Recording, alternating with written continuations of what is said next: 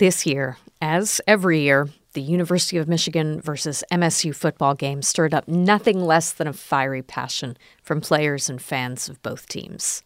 Second and 10, down to 4.15 to go. And the pass is intercepted. Picked off by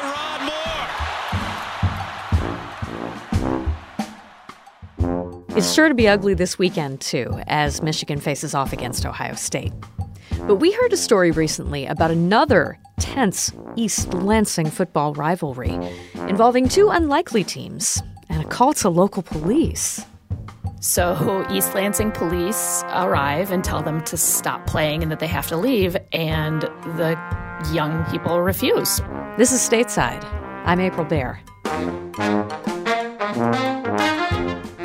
pickup game between a group of teenagers and East Lansing's finest in the 1970s quickly exploded into something more. It was an unexpected display of collaboration in a tense moment in history that established a community tradition for years to come. The Michigan History Center's Rachel Clark joins us to tell the story. So, in 1970 in East Lansing, uh, you have quite a bit of what today we look at as sort of cultural differences on the university. So you have, um, obviously, we're coming out of the 60s, we're in the uh, middle of the Vietnam War, and there are a lot of demonstrations on campus and uh, just lots of different people. Yeah. And so in the early 70s, you have these, uh, there are all sorts of euphemisms for them the hippies, the uh, long haireds, the all sorts of just sort of euphemisms for it, basically the youth of East Lansing in that time. So what how did this all get started? Where did the game happen? So in fall of 1970, um, there were some people playing a pickup football game on the football field at East Lansing High School, and someone called the cops and said that some quote hippies uh, were trespassing. So East Lansing police arrive and tell them to stop playing and that they have to leave. And the young people refuse. And they actually not only refuse, but they challenge the East Lansing police officers to a game. And uh, the officers accept. So they have this just sort of, they decide on a game uh, later on in the fall. And that's how the originally was called the Bull Bowl uh, starts. The Bull Bowl, but there. Yes. at the same time, we have some uh, considerably less polite uh, nomenclature in use here. What what is the other name by which this game is known? The Pigs versus Freaks. So that's actually how it is marketed. That is what it's called in newspapers. And the nonprofit organization that is created uh, surrounding this event is called um, Freaks Sports Enterprises. So, yep, pigs versus freaks. uh, you know, if we can hit the pause button for a minute. Um, this is one of those real life events that sort of gets passed around in uh, in oral history. But what what are the sources for what we know about how this game happened and for how you know maybe how tense that interaction initially was? It, it appears so from firsthand accounts that are recorded later in the newspaper accounts it, you know, East Lansing back then was still a pretty small town, and East Lansing police knew a lot of the community. Uh, it's still not big today, but back in the 70s, you knew each other. The police knew everybody else. And so when they talk about challenging to a game, it was probably pretty lighthearted. And uh, I don't think the police were pushing too hard to get these guys off of East Lansing's football field, other than the fact that it was East Lansing's football season to get them, you know, so they aren't ruining the field. But it was pretty lighthearted. I know that there were a lot of um, police interactions on campuses in the early 70s that were not so lighthearted and were really intense. You get Kent State in this period of time, and it's it's so you get both the sort of, as you said, the, the sort of memory of it. Um, but I think the reality was in East Lansing at that time with anti-war protests and things like Kent State. Um, it was still a really small community in East Lansing. So this football challenge was actually a really good opportunity, and everybody saw it as that as a way to show that these two groups of people can coexist and work together and do something really great for great charity. And that's how, how it's how it started. Yeah, how did it? How did the game eventually evolve into something bigger? It sounds like it it only took about as much time as it takes uh, for the story to to spread among people, for newspapers to get a hold of it, and for you know for this charitable organization to become part of the story. So November of 1970 is the first game, uh, and then it's East Lansing police recruit from local departments. So the first game is actually East Lansing Police, Michigan State University Police, Ingham County Police, and Lansing Police. And they all organize the quote unquote pigs team. And then the freaks are local students, local quote unquote hippies. Uh, but then there's also a rumor that they recruited from Michigan State University's rugby team. So that's that's the other side of it. And reading newspaper accounts of like the training sessions, they really did push this. And they're selling tickets for a dollar a piece uh, through the police departments.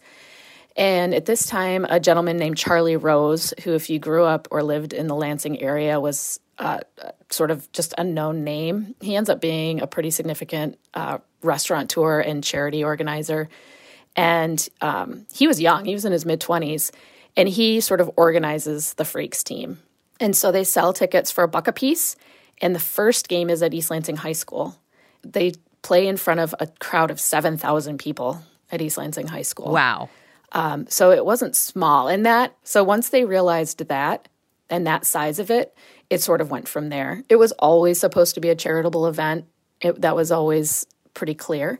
And the charity that was chosen was uh, St. Jude's Hospital. That first event was huge. And so it went from there, and they decided that it was going to be a yearly thing, but maybe not always in November because it was really cold that year.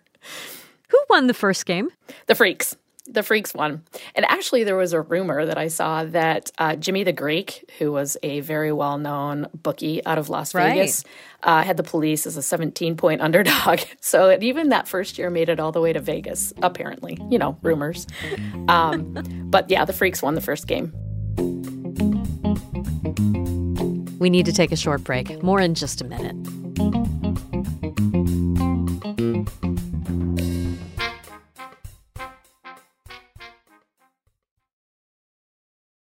Support for the Stateside podcast comes from Kalamazoo College, offering a personalized education that combines critical thinking, curiosity, and creativity. Committed to preparing students for meaningful careers that make a positive impact on the world. More at kzoo.edu. Support for Michigan Public's Stateside podcast comes from Lake Trust Credit Union, working to empower financial well being for Michigan consumers, businesses, and communities committed to financial solutions and advice to support people and families. More information at laketrust.org.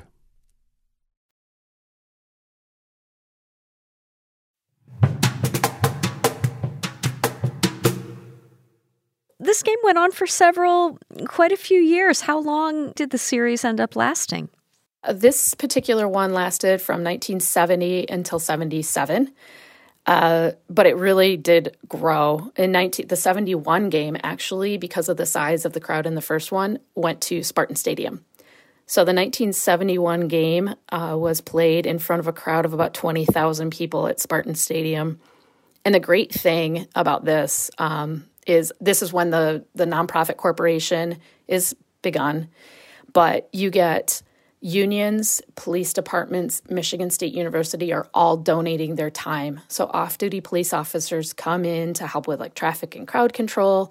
Michigan State donates Spartan Stadium, which in today's world, if you think about that, is absolute insanity. Right. Um, but Spartan Stadium was a lot smaller then. Right. And everybody sort of comes together to to make this event a big deal. And if you look at pictures of the games from 1971 72 73 it's a huge it is a huge crowd in spartan stadium. So but they get uniforms uh, the Mich- east lansing band comes in and plays and it's it is uniquely a big deal very quickly Rachel, it really feels like an artifact from another time, given how our communities, the relationship that our communities are in these days with law enforcement. Um, at the same time, like the language, uh, you know, the language that that surrounds the initial the the founding of the game, it's pretty harsh. As a historian, how do you interpret, you know, the origins uh, and and the way that the commu- these two communities that were not on great terms with each other found a way to interact. I think just uh, looking at it, you know, obviously from a 2022 perspective, uh, both sides allowing themselves or owning and taking on the the terms pigs and freaks sort of is, acknowledges the how each other views the other and but even though that is the term that is used, they're not very nice terms. Um, they still were willing to come together and able to come together under this common cause, and it's it is really indicative, just sort of of what can happen when you get people together and working together for a common cause. So I think just the the terms pigs versus freaks, they just owned it. If you look at the uniforms and the mascots, uh, they they definitely were aware of what people thought of them and how people viewed them, and they they didn't use it as a way as a barrier. They just sort of owned it for this cause, and I thought that was really great. And that's the Stateside podcast for today. I'm April Baer. You can find full stateside episodes streaming at michiganradio.org. Today's podcast was produced by Ronia Cabansag. Other producers on our show are Mike Blank, Mercedes Mejia, and April Van Buren. Our podcast editor is Rachel Ishikawa. Our executive producer is Laura Weber Davis. Music for the podcast comes from Blue Dot Sessions. Thank you so much for listening. Team Stateside is going to take a break for a few days, but we wish you a very safe and quiet long weekend. Take care.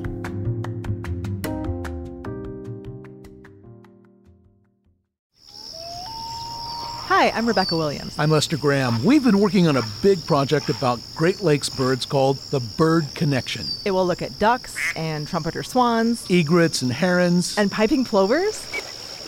Yes! We'll discuss what we've discovered at a Michigan Public Issues and Ale event, including how some problems for birds are problems for people. It's at Arbor Brewing Company in Ypsilanti the evening of May 21st at 7. You can register at michiganpublic.org.